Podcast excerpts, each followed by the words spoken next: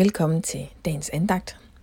Vi læser i dag fra Esajas kapitel 11, vers 1-5. Og der står sådan her. Men der skyder en kvist fra Isais stup.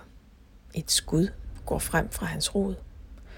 Over ham hviler Herrens ånd, visdoms- og indsigtsånd, råds- og styrkes ånd, kundskabs- og Guds frygtsånd han lever og ånder i frygt for Herren. Han dømmer ikke efter, hvad hans øjne ser, fælder ikke dom efter, hvad hans ører hører. Han dømmer de svage med retfærdighed.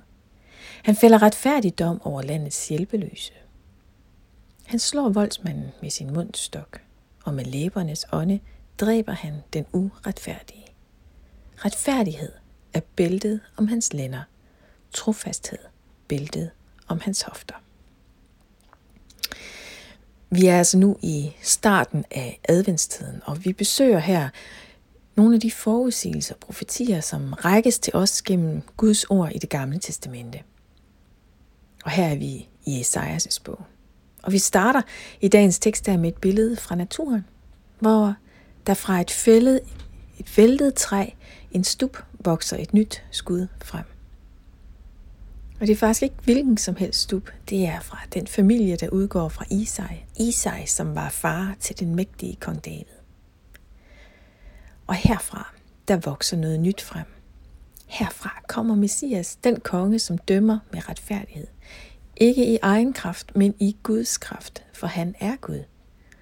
Og Guds ånd hviler over ham med visdom, med indsigt, med råd og styrke, med kundskab og Guds frygt. Lever og ånder med blikket rettet mod Gud. Kong David, han var en mand, der levede helt nær Gud. Han blev som barn hentet ind fra marken, hvor han vogtede for og blev salvet til konge, som et tegn på, at det var hans skæbne. Det var det, han kunne vente sig. Han blev udsat for vold og forfølgelse, han levede som flygtning, han tog livtag med Goliat, som hånede Guds folk, og til sidst så satte han sig på kongestolen, flyttede til Jerusalem.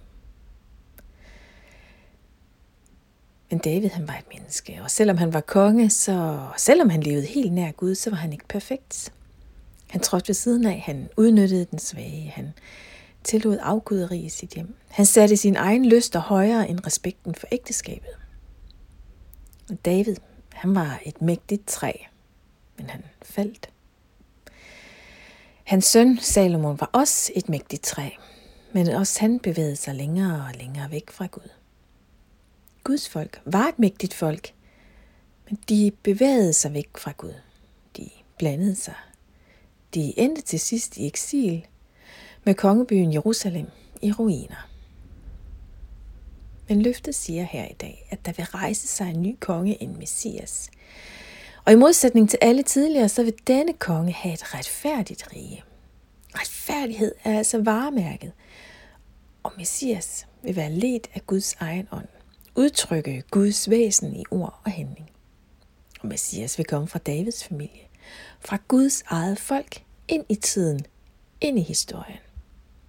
Gud, som er helt uden for tiden, han træder ind i tiden, ind i vores liv, lige her hvor vi er, og bliver til den friske skud, det friske skud på den stup, som vores liv nogle gange synes at kunne være.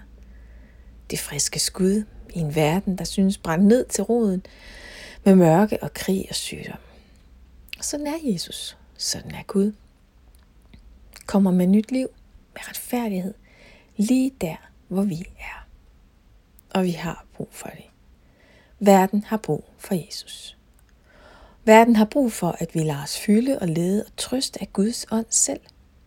Helligånden, som Jesus efterlod til os.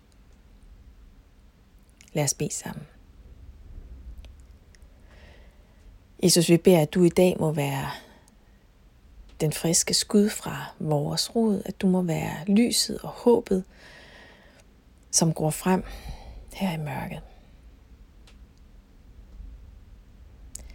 Vi beder, Helligånd, at du må lede os i dag. At du vil give os visdom og indsigt, at du vil styrke os. Og at du vil lede os helt tæt ind til dig. Amen.